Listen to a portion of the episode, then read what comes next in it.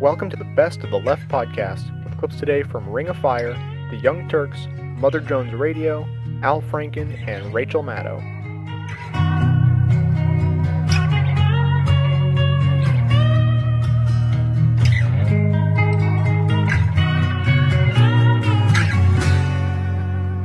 Joining us now is Sam Harris, author and essayist. He joins us to talk about his new book, The End of Faith Religion, Terror, and the Future of Reason. It won the 2005 PEN Award for Nonfiction.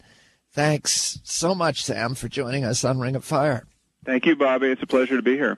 Your book is really fantastic, and it's, it's uh, very, very well argued, and it's interesting. It's fun to read. I have to say that I disagree with the basic thesis, but I think it's important for people to hear this argument. I mean, your thesis essentially is that faith-based religion should become extinct, and that we need a conceptual revolution, and that religion really has been the bane of civilization. Make that case. And it's quite simple. I'm simply saying that either you have good reasons for what you believe or you don't. We only invoke faith when you don't have good reasons or, or when your reasons have failed or your reasons are in conflict with empirical evidence or logical argument. We don't tolerate this in any other area of our lives but on the subject of God and, and what happens after death and the moral structure to the universe.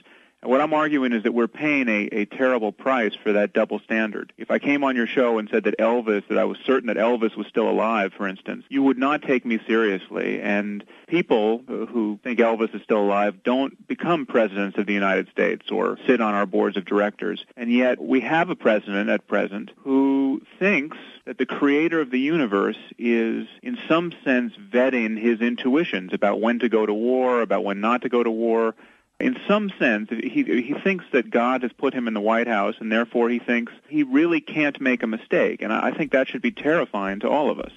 Well, the argument, of course, is that that religion is not the cause of all the violence that we've seen in world history. There's plenty of reasons for religion is often the excuse. I just want to make this clear. I'm definitely not arguing that religion is the sole source of violence. There, there would be war without religion. Uh, nobody can deny that. My problem with religion, however, is that it really is the most articulate species of in-group, out-group thinking, where you really have people willing to blow themselves up or celebrate their children blowing themselves up.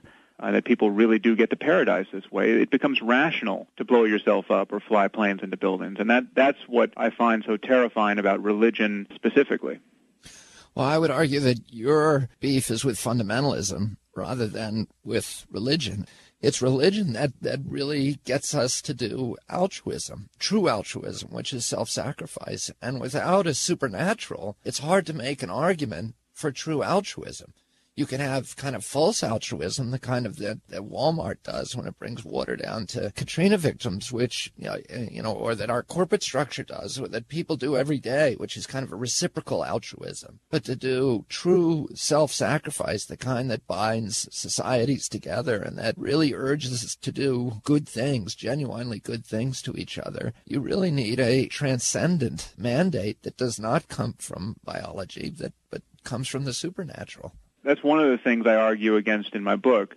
I think that, uh, that the truth is the other way around, that true altruism does not come from thinking that the creator of the universe dictated one of our books or that he will reward you for behaving in a certain way after death. A, true altruism really comes from the realization that you deeply care about the happiness of other human beings and that it's intolerable to you that people are starving to death at this moment while you enjoy your cafe lattes or, or you know, the, the, the full abundance of your life. It, it, that you become moved from the heart to care about people. And I do not think we need to believe anything on insufficient evidence. We certainly don't have to believe that Jesus was born of a virgin or that a cracker literally becomes his body if we say the right Latin words over it. We don't have to believe anything we can't demonstrate in our own experience to realize that we love other people and that, that their happiness is in some basic sense integral to our own. The other side that I would dispute of what you just described is this idea that somehow our religions really are the best repository for our ethical intuitions. I mean, if you take a if you take a moral problem that now has been solved to everyone's satisfaction, like the problem of, of slavery, for instance, I mean, we all agree in the civilized world that slavery was an abomination, and then you consult the Bible on this subject and and see just how wise a book it is. It is a terrible book on the on the question of slavery. I mean, there's no question that the abolitionists, while they could cherry pick part of the gospel and, and, and try to find some rationale for abolishing slavery, they were on the wrong side of the theological argument. There's much more in the Bible that justifies slavery than there is that repudiates it. So what I'm arguing is that we should not be held hostage to these traditions where we uniquely venerate one book to the exclusion of all other books as though it has somehow emanated out of a supernatural intelligence we should talk honestly in the 21st century about using all of our scientific insights and ethical understandings and have a 21st century conversation rather than a, first century conversation if, as it's preserved in the Bible. Yet there have been many religions throughout our history that have emphasized that the, the rational approach. Thomas Aquinas, many of the great thinkers of the Catholic Church, for example, were rationalists who, who looked for evidence of some kind of purpose through natural systems, but also acknowledged that there was a supernatural out there that held us to higher standards than our own biology. Do you think there's anything yeah. valuable or in, in that approach? I'm not denying that we need to be held to higher standards than our own biology. Uh, and I also think that there's no question that people have spiritual experiences that we want to, to have and explore and understand, and that these, these experiences are some of what is most profound and beautiful about being a human being. One problem, however, with, with, with the distinction you're making between fundamentalism and religion proper really can be seen in, in a character like St. Thomas Aquinas, because yes, he was, he was very rational, and he was using human reason to, in some sense, justify Christian faith, but he was also someone who thought heretics should be put to death. And it, it's, there's no mystery as to why he thought that. If you believe that calling God by the right name really matters. And if you believe that the souls of your children can be put in jeopardy for all time if the heretic moves in next door and tells them the wrong things about the nature of this universe, then it, really is rational to treat heretics rather badly. I mean, the, heretic next door becomes more dangerous than the child molester. And someone like Aquinas, while he was a brilliant person, clearly thought that, that that the heretic was a contagion in society. And while you know we're not burning people alive for heresy in the West, I argue in my book that we're not doing that because Christianity has has been forced to confront modernity to an extraordinary degree, and and even fundamentalists in our culture are not as fundamental as fundamentalist as the Christians of the 14th century were. Uh, and we have, I think, a unique problem we must recognize in the Muslim world at this moment because the Muslims have not confronted the Enlightenment to the degree that we have. And people really do get put to death for blasphemy or, or heresy in, in the Muslim world. And that's, that's a terrible problem. Sam, will you stay with us and talk a little more after the break? Sure, it'd be a pleasure. We'll be right back with Sam Harris, author of The End of Faith Religion, Terror, and the Future of Reason.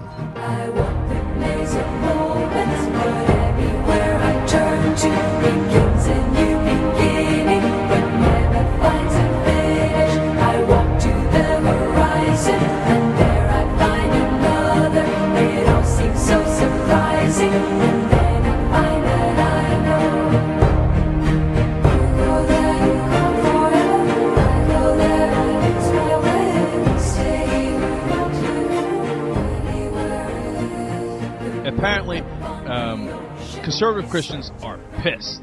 So what happened? We got you elected in 2000, yeah. 2002, 2004, and you told us you were going to hate gay people. And you thought you, you said, oh, we're going to ban every gay marriage, civil union, holding hands. We see gay people, we're going to ban them, right? And, you know, you were going to uh, get tough on abortion. You were going to get tough on obscenity. And you guys haven't delivered. And all of a sudden, James Dobson of the Focus on the Family and Tony Perkins of the Family Research Council. Remember, everybody, family's code word for I hate gay people. Uh, and they've ruined the word family. Family used to be like if you did a family group, you actually cared about the mom, the dad, the kids, and you cared about the family. You take them on a picnic or something. Now it's not about the mom, the dad, and the kids. It's about not the family at all, but like Steve and Tom down the road. What's Steve and Tom doing? Ah, ban them. right? So, but now they're pissed at the Republicans because the Republicans haven't done all the things they said they were going to do on this stuff. Now they've done some, but not enough. And this goes to my prediction from I don't know, maybe three years ago on the show. I said because it's the most logical thing in the world, and this is the beginning of it. It's not nearly the end. These guys are going to destroy the Republican Party. Because why? They cannot be appeased. No matter how hateful you are, they're going to want you to be more hateful. No matter how religious, you know, fundamentalist you are, they're going to want you to be more fundamentalist. No matter how literal you are, they're going to want you to be more literal, unless it's abortion. They don't want you to be literal about that because that's not in the Bible. Okay? uh, but no matter how far right you go, it's not going to be far right enough for these guys. And so at some point, they're going to go in the, you know, in the great gesture of Antonin Scalia in church, nah, enough with you Republicans. Okay? And that's what Dobson is now. And for those of you on the radio, I went under my chin. You got it. okay. um, you could see that wonderful motion on the youngturks.com. Uh, for uh, for James Dobson, apparently used to go on diatribes against the Republicans before. Said, "Oh, they talk a big game, but they don't deliver." And then they convinced him in this, you know, 2000 through 2004 period, "Hey, no, get more involved in politics. If the Republicans get in charge, they're actually going to do things for you." And now apparently he's on the warpath, saying, "What have you done for me lately?" And he's threatening to pull, you know, all support in 2006 elections. Now, understand, of course, some of that is grandstanding. Of course, it's grandstanding. They do that every election cycle. They say, you know, if they're not with us, this is trying to scare them, but it's they're not going to stay home because they're not going to go out. They're not going to stay home and and allow somebody else who will completely deflate what they want, as opposed to the pre- to this president or to the Republican Party as it stands now. I, mean, uh, I disagree. And no, t- but, but they do it all the time. So I and and it's worked. But mm-hmm. so I mean, I you know, I just don't know if it would happen. But in the early 1990s and the late 1980s, uh, they would stay home. And and Dr. Dobson's on the record as you know saying harsh things against the Republican Party and saying you shouldn't, you know, right. It, there's no sense of supporting them because they're not really going to help but us. I, I just don't know that it, it creates momentum. I, I mean, you know, I don't think that it does you know, Dr. Dobson stays home, and, and probably a lot of people that, that listen to him on weekends. Big, so, big yeah, difference. Oh, and it's not just Dr. Right. Dobson. I, it's Tony Perkins. It's Richard Viguerie. He he's the well, Viguerie's sort of the the translator for them. He's the sort of the most reasonable of all the voices, and he he lets them, you know, he channels them. So yeah, that, he's know, not at all reasonable. No, he's not reasonable at all. I mean, he's just he's not as as, as he puts a smiley face on. That's exactly right. And he does, but remember, he does the direct mail campaigns for the conservatives. Yeah. So this is the get out the vote stuff. Okay. And listen to re- what he has to say on this issue. Quote, there's a growing feeling among conservatives that the only way to cure the problem is for Republicans to lose the congressional elections this fall. I love that kind of talk. He continues, there's a growing feeling among cons- oh sorry, that was the same quote. He continues, I can't tell you how much anger there is at the Republican leadership. I've never seen anything like it. Why? These people cannot be appeased.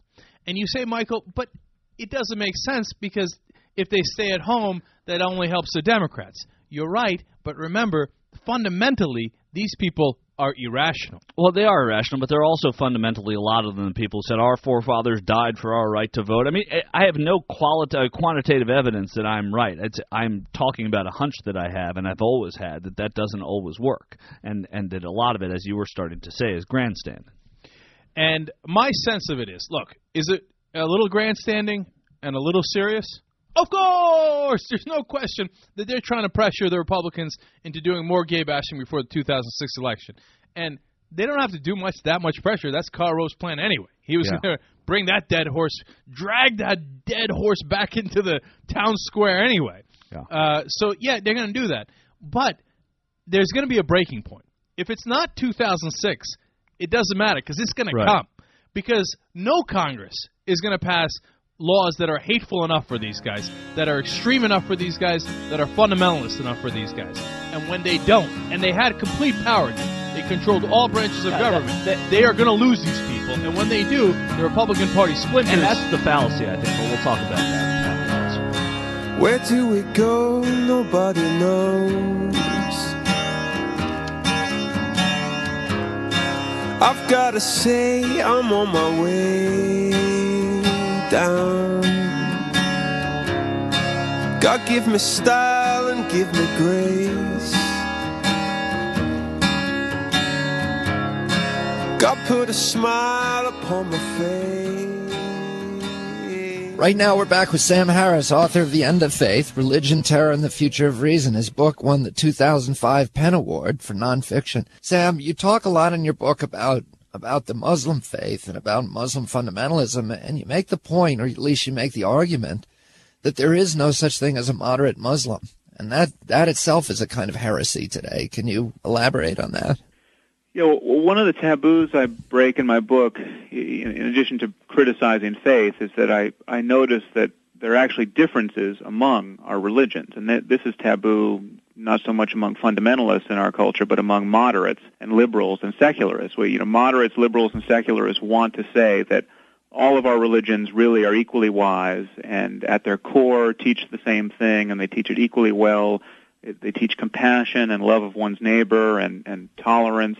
One thing I argue in my book is that this is just a, an, an abject fiction. I mean, there really is no evidence for this whatsoever. And when you consult our holy books in our various traditions, you find really uh, marked differences among our religions. They do not all teach the same thing, and they don't all, don't all teach it equally well. And this can be very clearly seen when you c- compare a religion like Jainism, the religion of India that teaches nonviolence as its core dogma, to a religion like Islam, which really does not teach nonviolence as its core dogma. It really, by no stretch of the imagination, can you argue that, that Islam is a religion of peace in the same way that Jainism is a religion of peace. I mean, Gandhi got his nonviolence from the Jains, and someone like Osama bin Laden is giving us a very plausible version of Islam. Now, you can split hairs and, and, and try to find ways he's going wrong, but there's no doubt that the doctrines of jihad and martyrdom are actually core mainstream ideas within Islam in a way that they really aren't in, in any other religion.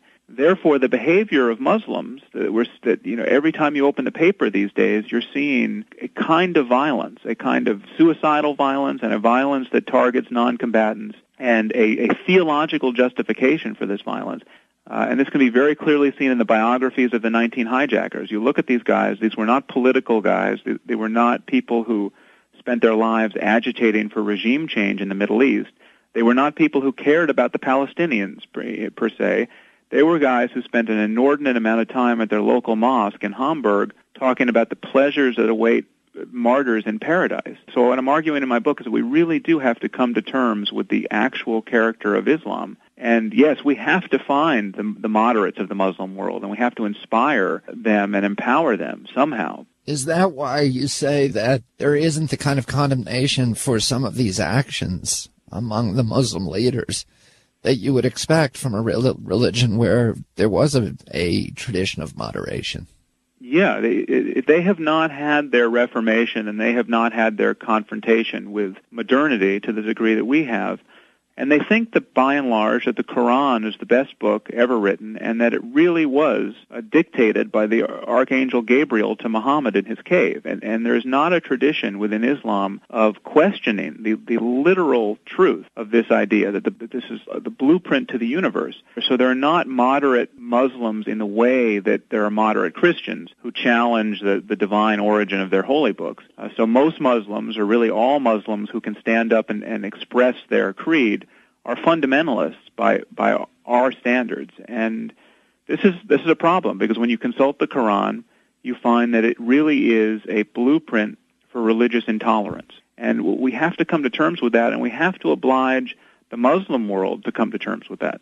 And how do you do that? We have two choices. We have a choice between conversation and violence. I mean, at, at the level of individuals, we have this choice, and at the level of societies, we have this choice. And the problem for me with religious faith is that it is the conversation stopper. I mean, it, the only thing in my mind that guarantees that the human conversation is open-ended is a willingness to have our beliefs about the world revised and updated by new arguments and new evidence. So as I'm saying that, that really there, there there's hierarchical thinking that is true in, in moral terms, that some cultures are less moral ultimately than other cultures that honor killing, for instance, is a totally barbaric practice that is incompatible with human happiness ultimately, and that a culture that doesn't realize that is wrong in a very deep sense in moral terms, in the same way that a culture who doesn't realize that the, the earth revolves around the sun is wrong in a in an astronomical sense. But I just think they are answers that ultimately relate to questions of happiness and suffering and, and do not have to relate in any sense to the, this idea of a personal God who is overseeing human events. Because I, I just see there, there's precious little evidence for such a God, and there's there's much evidence that there, if there were such a God, he's not a moral God, because clearly good people are suffering the most desolating evil uh, on a daily basis in this world. And if there were a God in charge of this clockwork, he should be called to account for the for the fact that old men and women in, in Hurricane Katrina in New, New Orleans had to you know seek refuge in their attics and only to be slowly drowned there. And we can presume all the while praying to this God. So I, I think there that moral problems are there for anyone who's going to assume that there is a, a transcendent being, all powerful and all loving, overseeing these this human drama. Of course, a lot of people would blame the tragedy of Katrina on human error rather than God. But Sam, thank you much for joining us on Ring of Fire. Sam Harris is author of The End of Faith. You can see his blogs on Huffington Post and truthdig.com. Sam, thanks so much. Thank you, Bobby. Take care.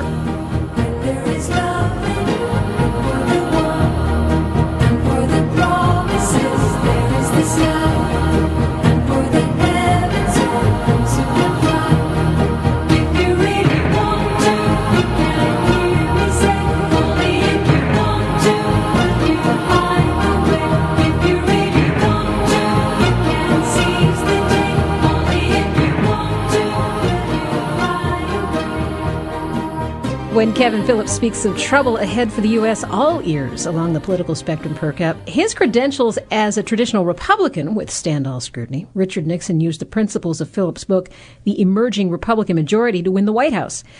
Over the Bush years in the White House, though, Kevin Phillips has gradually emerged himself as an independent.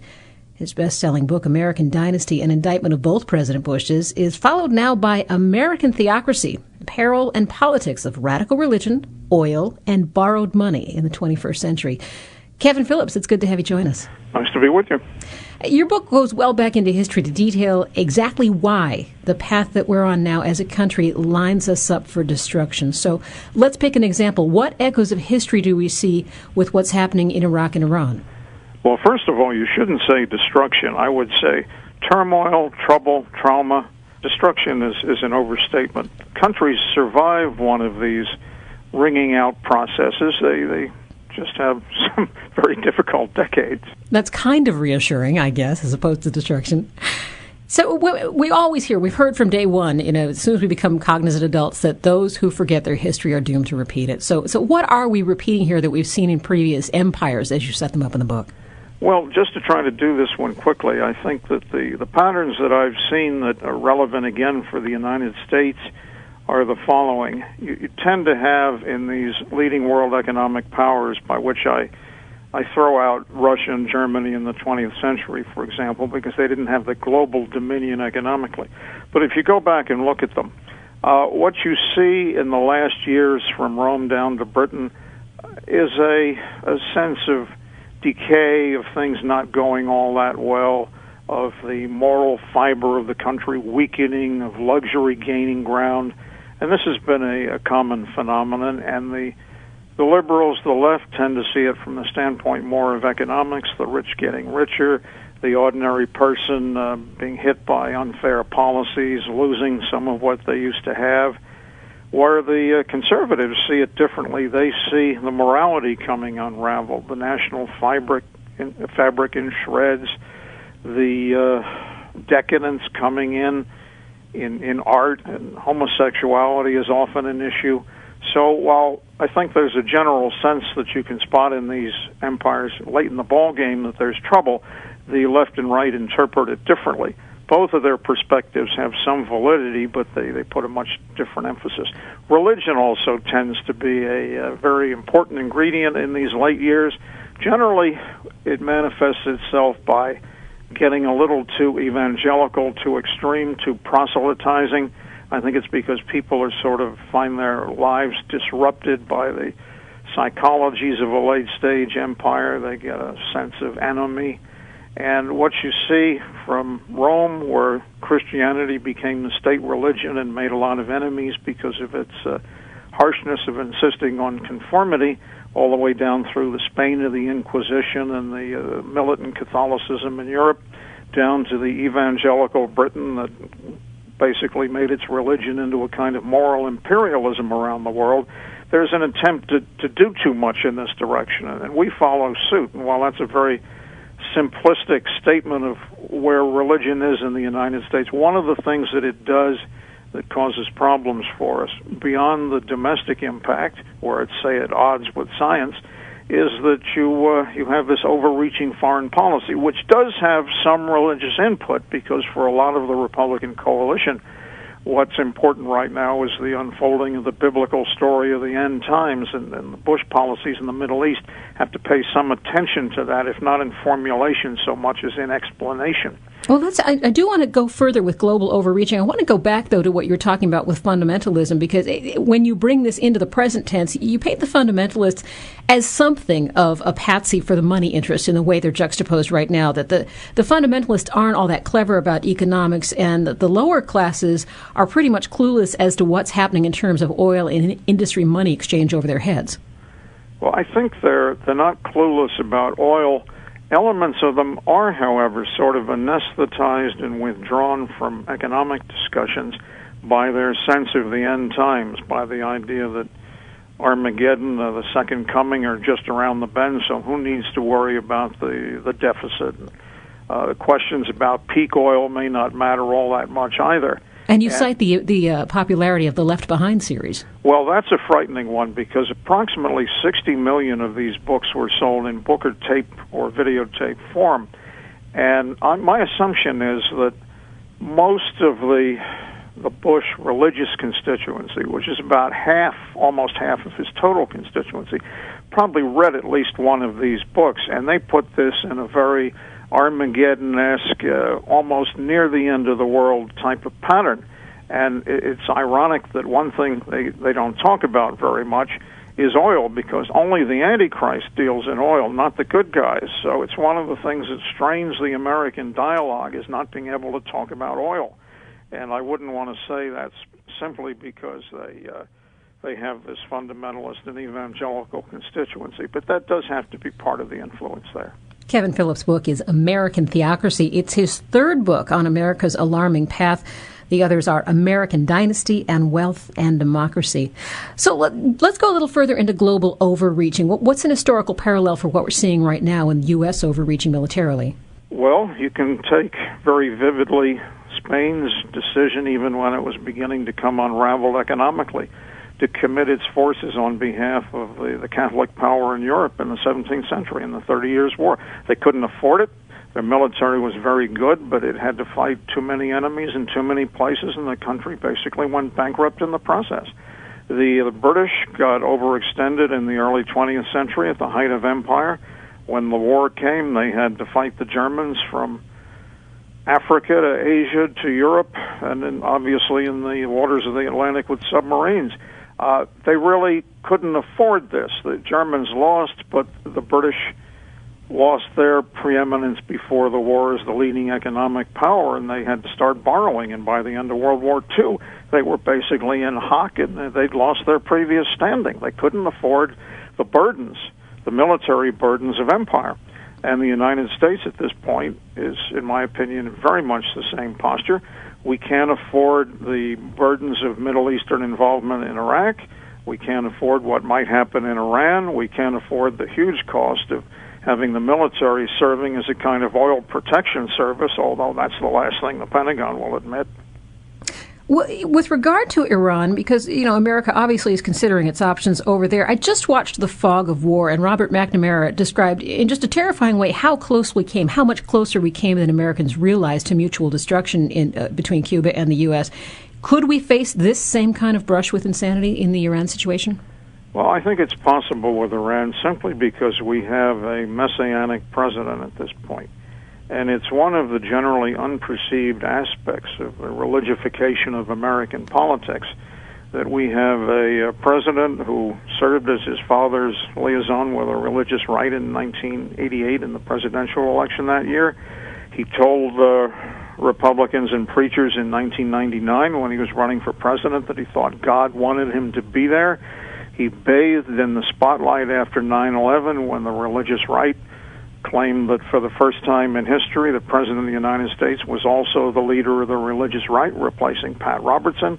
He's made a lot of statements about. Uh, uh, the White House says they never made the one about how God told him to strike Afghanistan and God told him to strike Iraq, but he's never denied the report by Bob Woodward that he sees the the whole evolution of everything as God's plan. He said in 2004 that uh, when he was talking to a bunch of Amish in Pennsylvania that he trusted that God spoke through him. Without that, he couldn't do his job. So we're looking at an absolutely unique pattern in an era when the Middle, East is at the vortex of, oil policy, at the unfolding of uh, so supposed biblical end times of having a president who just has this odd view of himself as some kind of spokesman and uh, uh, thunderbolt thrower for God. Kevin Phillips, thank you so much. Thank you. Kevin Phillips' book is American Theocracy The Perils and Politics of Radical Religion, Oil, and Borrowed Money in the 21st Century. You can find that out now from Viking.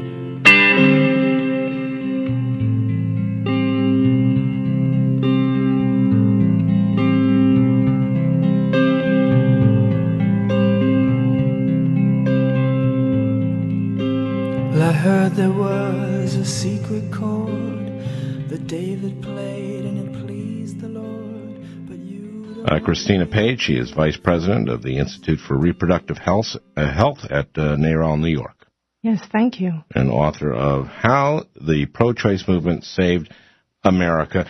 Are we? I'm going to start off with like, we, I'm not even going to welcome you here. I don't know why I did that, but welcome. Are, are are we entering an era where the um, where a large uh, the part of the uh, of our society is just arguing that any sex that has that it whose goal is not procreation is just dirty, And wrong. Yes, I think this is. Uh, but wrong because it's dirty. yeah, I, I think that this is an anti-sex movement. It's It's dirty. sex is dirty, isn't it? dirty sex. I mean, there's not one form of sex that uh, even those the, the forms that can't uh, lead to procreation, like masturbation, that uh, the pro-life movement approves of. Um, you know, they they That's dirty. that's very dirty. Okay. and uh, This helps our ratings. if I say dirty. well, if you want to help your ratings, we can talk about the effects of virginity pledge programs because those folks are having porn star sex. Uh, these virginity pledgers. Okay, let's do that. Uh, because I, I actually we, we, we have talked uh, on the show before about the uh, there's uh, abstinence only sex ed uh, doesn't work. It definitely doesn't work. In fact, you know, these kids have the same rate of STDs um, as kids who aren't pledging. Um, and uh, you know, I don't know what the censors will do, but but we might as well talk about the real. If, uh, if you're clinical, it's fine. You Okay. can say anal. Okay, so they're five times male, males are five times more likely to be having anal sex, and uh, No, with with with their girlfriends or it, it they didn't specify. Well, I uh, think in the, way. I would assume that's true. Um, and uh, the only difference is is that uh, you know they're having they are having porn star sex, with the exception that porn stars seem more likely to use condoms. Uh, Right, so they're having more oral sex, and because they don't think that's intercourse, so they, they when they say abstinence only, Exactly. they they they think they're saying if I as long as we don't have vaginal That's right. intercourse, And, and, and as long as, long as it's fraught and unplanned. Um, so any premeditation, so the use of any contraception or, or, or, or a condom would be wrong. Okay. Now, there is a movement, an anti-contraception movement, the contra contraception movement, uh, afoot. Yes. I mean, here, here what we have right now is a movement that it wants to ban safe uh, abortion in our country, and it is opposed to every single proven method that prevents pregnancy. There is not one pro-life organization Okay. in the United States that supports the use of contraception, even though we know it's 85% effective at reducing abortion. Instead, every time the pro-choice movement, the only contraceptive movement in this country, um, has come up with new technologies, new efforts to furnish Americans with contraception. Every single time we are met with a deep, well-financed, and increasingly successful opposition in the pro-life movement. So, in other words, the one proven way of reducing abortion is opposed by the pro-life movement. Exactly. Abortion is a fig leaf in this debate. Okay, let, us repeat not, that. Can we repeat that? There's not one pro-life organization in this country that supports the use of contraception to prevent abortion. That's not what I wanted to repeat. This is what I wanted to repeat. Was me what I said, which is the the, the yeah. uh, corollary to what you said. The only proven. The only proven method of reducing abortion is opposed by every pro-life movement. There, yes. That's okay. I got and, and, and let's talk about the countries like uh, European countries mm-hmm. where they have, uh, you know, uh, they have uh, legalized abortion. They have uh, uh, a healthy use of uh, contraceptives. Uh, that's that's a um, yeah. I put a value judgment on that, but they have low, low much lower rates yeah. of abortion than we do, right? Yeah. The countries that have the lowest rates of abortion in the world are those that have adopted the strongest pro-choice policies. Uh, you know, we're talking about Italy, the Netherlands, Sweden, where contraception is free and often abortion is free. Uh, but they, they, have lower the lowest, incident, the, the lowest. lowest. abortion rates in the world. And you know what? You're not going to find the Right to Life movement sending staffers over with pad and paper, because the the things that lead to the lowest abortion rates in the world are the things that are most offensive to the pro-life movement. Which are? Furnishing people with the tools to lead healthy, active sex lives. You know why? Why? Sex is dirty. okay, now let's go to South America. South America, you know, in South America, uh, the pro-life policy is in effect. It's the exact uh, platform of the U.S. pro-life group banning uh, it's abortion. Illegal. It's illegal, and contraception is hard to come by. Those countries have the highest abortion rates in the world. In many cases, two times the rate of the U.S. average. Um, so you know, when, for for people, for in particular pro-life people, do people know this? No, do people know, you know this? Somebody said to me the other day, the American public has a lot of information about abortion, most of it wrong. Uh, the, if the pro-life public is deeply concerned with the the high rates of abortion in our country, what they should really recognize is that it's the policies of the organizations, the very organizations that they're sending money off to, that are leading to these outcomes. This is a perfect example. You know, we've heard a lot over the last decade about late-term abortion, uh, how uh, from the from the right to life movement. Well, you know, the, when we look at the pro-life policies that have been enacted in the, in the states, what we find is that they don't lead to a reduction in the abortion rate. Instead, what they do lead to is an increase in late-term abortion. Now, why is that? Because, Tell me the link. The, the link is is that you place hurdle and after hurdle in the way of women who are trying to seek services early in pregnancy, and what it, the outcome is is that women leave the state um, to get care, they have to take two days off of work, get child care. I mean, most of the women in this country are having abortions. So, so, so because of those hurdles, they wait till later yeah, in they, the pregnancy. It gets pushed further. In Mississippi, after the state enacted its mandatory delay law, the next year, second ter- second trimester abortions increased by 53 percent.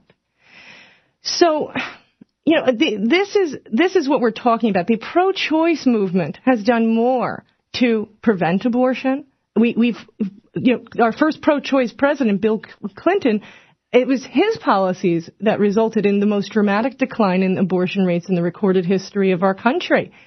Um, it went went down every year.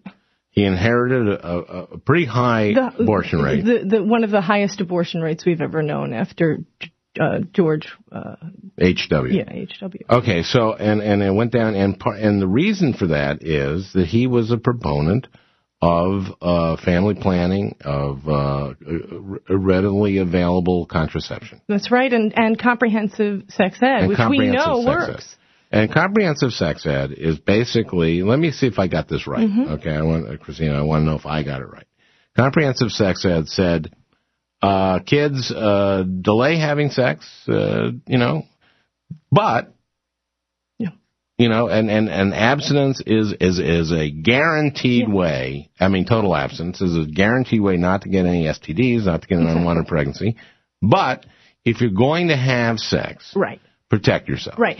The, that's that's abstinence was emphasized. Abstinence is always em- emphasized. These programs are often called abstinence plus. Now, listen, in Sweden, which has the lowest teen pregnancy rates and abortion rates in the world, they they they did away with abstinence only in the 70s. Um, what they experienced was a 70% decline in teen pregnancy Where rates was this? in Sweden. Sweden, okay. In, in, in, in teen pregnancy rates over the ne- next 30 years. Um, and teens in Sweden with comprehensive sex ed are much more likely to delay having sex than American teens. In fact, the teen pregnancy rate in the United States is squarely in the middle of the third world bloc. We are the only rich country. We're between Rwanda and Thailand in the number of, teen mothers. Um, this is so we we know we have available to us all all the uh, proven um, uh, methods and techniques that work, and what we see is this movement in our country that is opposed to every single proven effort to reduce the unintended pregnancy rate in our country. And so, while we, what we really have to understand in the context of us rapidly moving towards outlawing abortion is that we will not be furnished um, with the the pregnancy prevention in the aftermath of, of they want to control people's sex lives and they see the family and the um, the architecture of the family as to who's in control of it as paramount to their goals. Um, so this is in my book, you know, how the pro-choice movement saved America. It talks about uh, the, that the family structure um, that most Americans have today, in which there's uh, two two income family, both parents were working, is deeply offensive um, to the Christian right. Mm-hmm. Um, as is sex. As is sex. Because it's dirty. dirty. Thank you. You finally. I've caught on.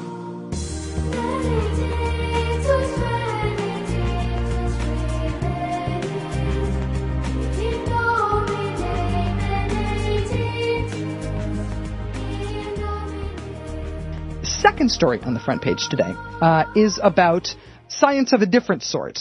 It's science Bush style. This story actually I feel like would be hilarious if it wasn't real. When I initially pitched this this morning at the Rachel Maddow Show staff news meeting, uh, I think it was received as if it were a joke. And everybody thought it was very funny, and then it dawned on us all that it was true. Um, you remember Plan B, right? We've talked about it a few times on the show. Plan B is emergency contraception. Keeps you from getting pregnant. If you have sex and the condom breaks or God forbid you get raped and you don't want to become pregnant, you take Plan B. Within 72 hours of intercourse, it's basically a strong dose of the birth control pill and it prevents you from becoming pregnant. Emergency contraception. You can get Plan B by prescription, but since it's time sensitive, since need, it needs to be taken within 72 hours, and since the right-wing theocracy types are telling pharmacists to not let women fill contraception prescriptions unless the pharmacist can visually verify that the intercourse in question is taking place within the lawful and monogamous bounds of marriage. And maybe not even then. For a million stupid reasons, it makes sense that this should be over the counter.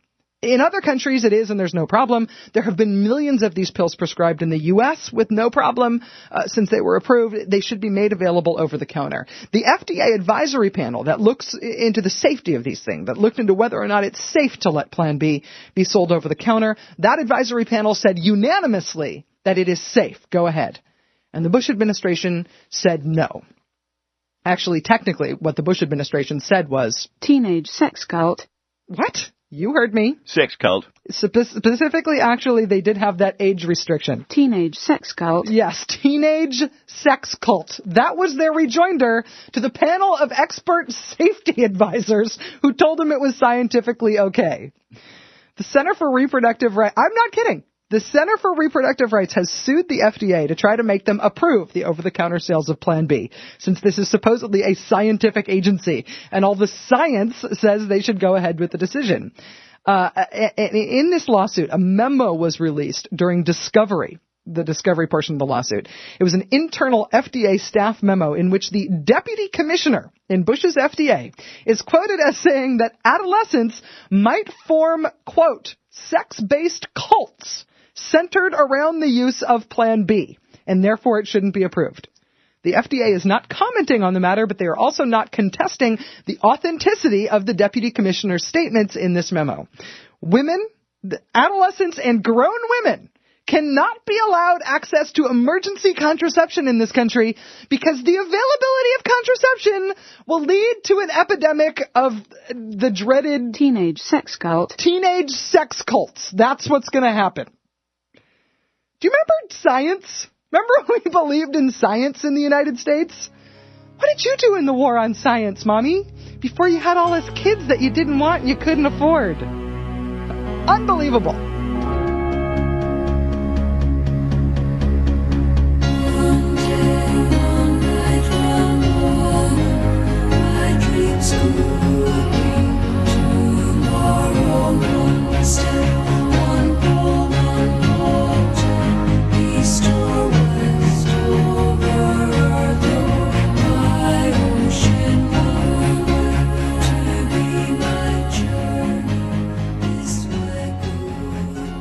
All right, so Jill, this weekend you met a Scientologist, Oh, right? so uh, what I found when I was talking to the few Scientologists that I talked to last week to get Bob Adams on the show last week. We had a the chief spokesperson for a Scientologist. Oh, is that right? I- Bob yeah, I- Adams, former NFL tight end, on the program.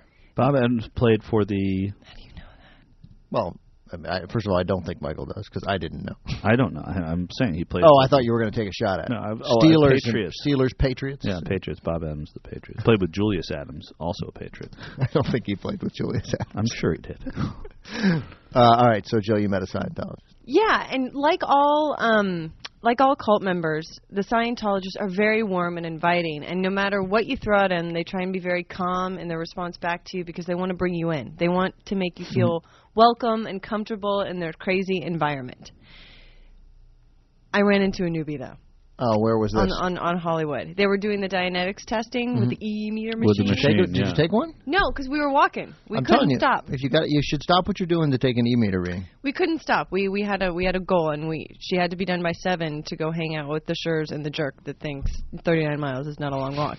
But anyways, so as we're passing by, the one woman was like, "Hello, would you like to take an e-meter test with us today?" The answer should always be yes. Um, and I walked by, and uh, I don't know why. Maybe it was the adrenaline. Maybe it was because I was sweating a lot. But I said, "Ew, no way!" You said ew? I did. I actually all right. ewed. And Yeah. then the pro didn't respond to me, but the newbie Right, uh, she- right. Yeah. said something like, "Why wouldn't you want to? Why?" And I said, "Because you're crazy." and he looks at me and like I yelled it loud enough to where it obviously offended him enough. As we just passed by, he yelled at the top of his lungs, "Well, I'm not as crazy as you are." Oh, that's a good. It's a good that's retort. comeback. Yeah. But that is not the Scientologist comeback.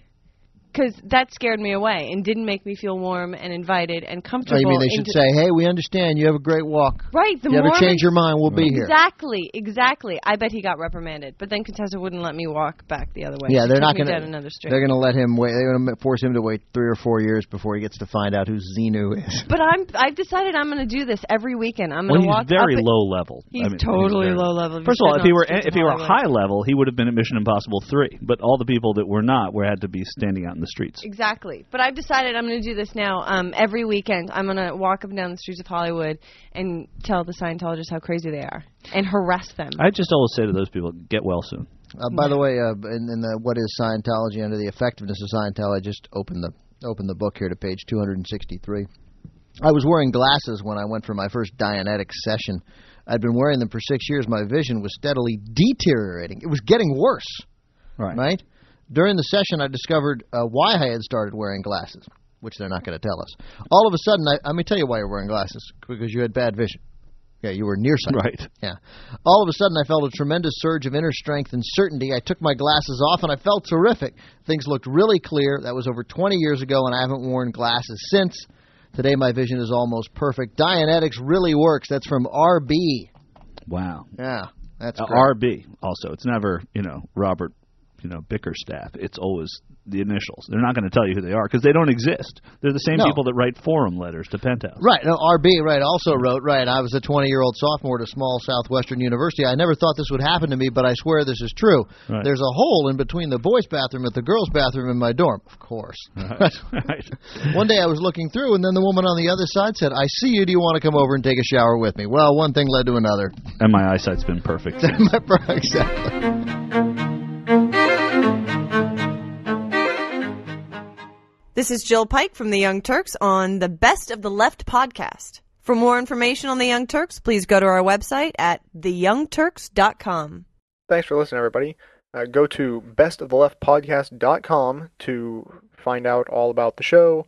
Uh, contact me directly with any of your questions, comments, concerns, um, complaints, um, criticisms. Did I say that? Uh, any of that at hippiesympathizer at gmail.com. I love hearing from all of you.